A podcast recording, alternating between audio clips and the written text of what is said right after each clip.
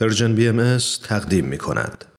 سلام سلامی از جنس مهر از جنس یکرنگی و یگانگی به یکایک شما که حضورتون از جنس مهر و یکرنگی و یگانگیه در این لحظه با نامه ای دیگه از مجموعه نامه های بدون تمبر بدون تاریخ با هم همراه هستیم تا دقایقی چند با دوست عزیزمون هوارد کلبی آیوس سخن بگیم.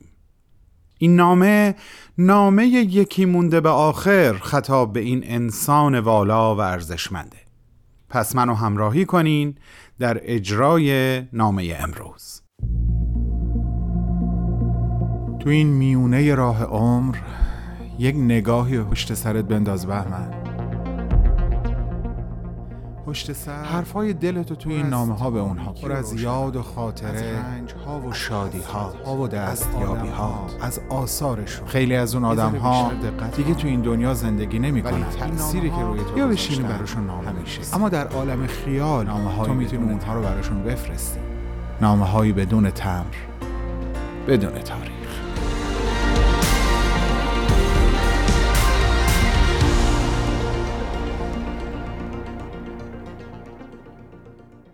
هوارد جان عزیز درود بر تو. هر سلامی یک خداحافظی در پی داره. اینکه هفته آینده قرار آخرین نامه رو تقدیمت بکنم از همین الان باعث دلتنگیم میشه.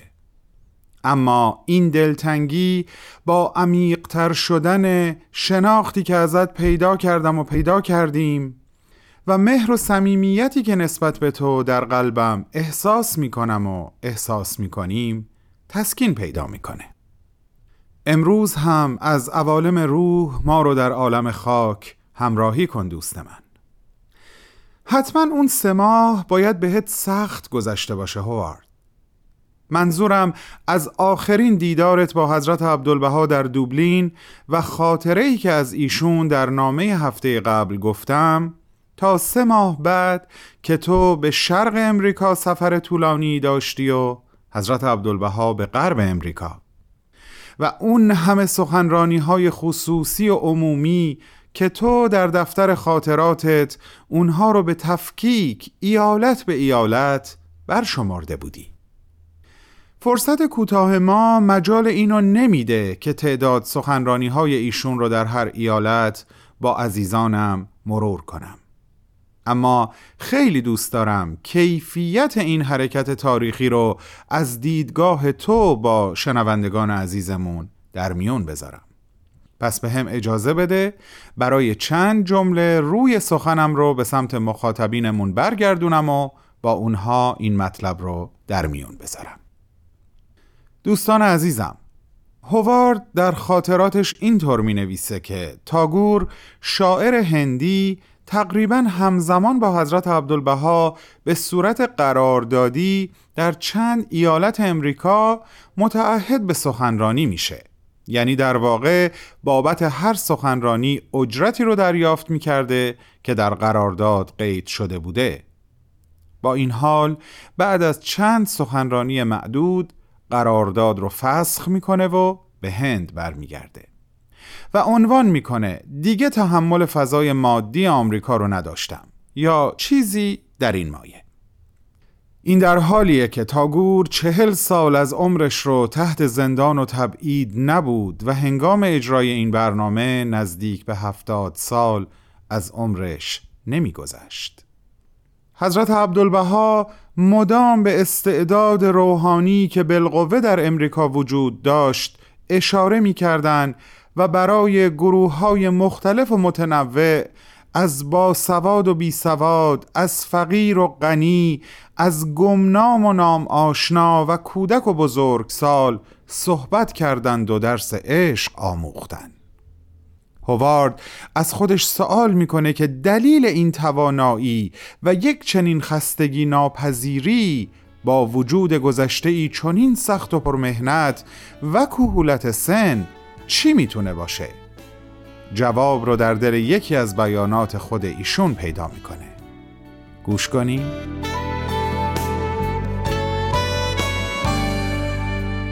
با آنکه جسد ضعیف و ناتوان بود و طاقت تحمل مشقات عبور از اقیانوس اطلس را نداشت معهازا محبت ما را کمک کرد و به دینجا کشاند.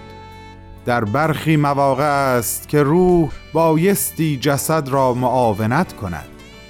حقیقتا تنها با قوای جسمانی موفق به انجام امور عظیمه نمی گردیم.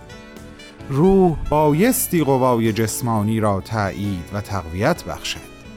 مثلا بدن انسان ممکن است برای مدت ده تا پانزده سال تحت شرایط معتدله آب و هوا و راحتی جسم مشقت زندان را تحمل کند.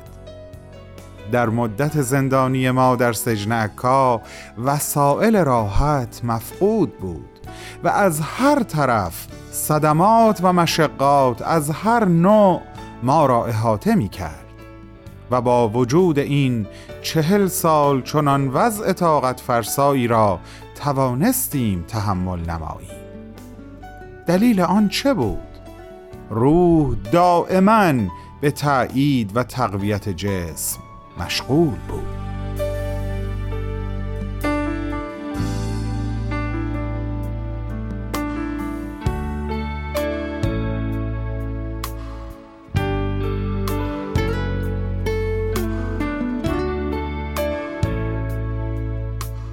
بسیار هم عالی. دوباره به همراه شنوندگان عزیز برنامهمون با خودت گفتگو می‌کنم هوارد عزیزم.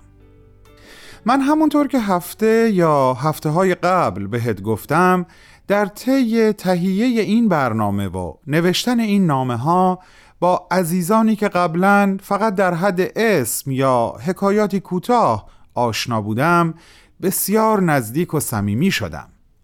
و وقتی در خاطرات هر کدومتون به اسم اونای دیگه برمیخورم اونقدر خوشحال و هیجان زده میشم که به درستی از عهده بیانش بر نمیام.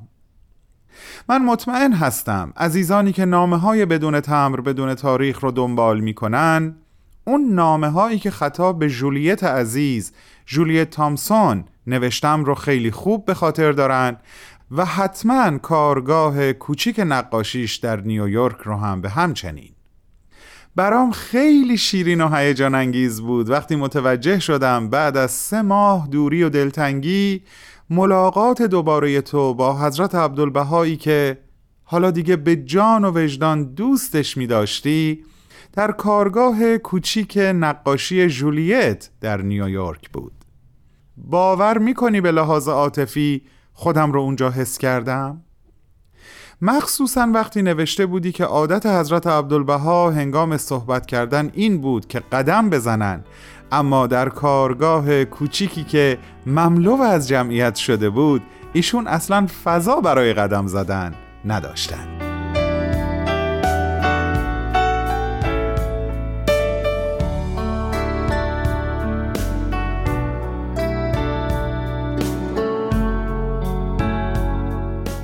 اما از اون شب و اون دیدار بعد از سه ماه دوری و دلتنگی تو که بگذریم می‌خوام به اون جمعیت بزرگی اشاره بکنم که با توصیفی که تو از نحوه گفتگوی حضرت عبدالبها با حضار کرده بودی بسیار درس گرفتم و آموختم هوارد.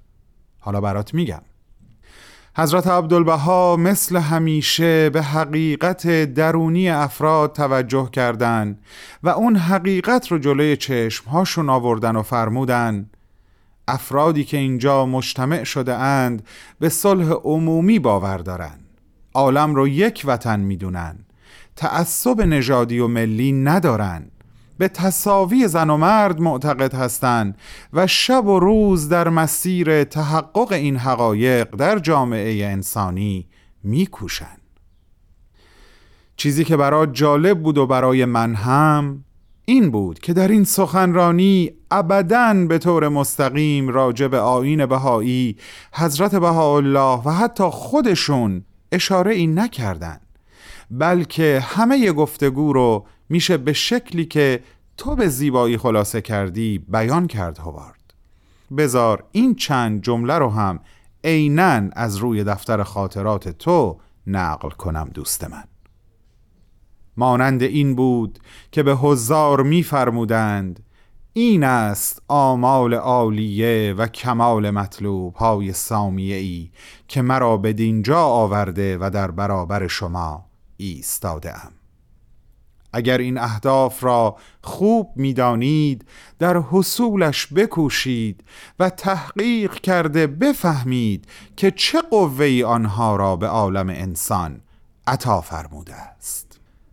هوار جان رفیق فرصت این نامه رو به اتمامه اما دلم نمیاد یه موضوع دیگر رو مطرح نکنم. اما خیلی خلاصه وار میگم و توضیح بیشترش رو به نامه هفته آینده موکول می‌کنم.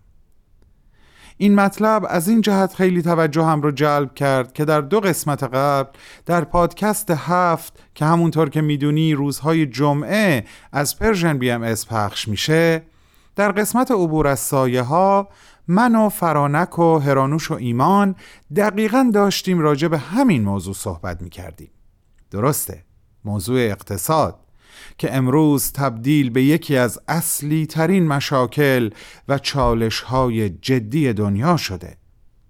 رسیدن به نقل قولی از حضرت عبدالبها در خاطراتت راجع به این موضوع رو به فال نیک گرفتم و به نظرم رسید خوب نامه امروز را با این مطلب به اتمام برسونم. منظورم این جملات از خاطراتت هست.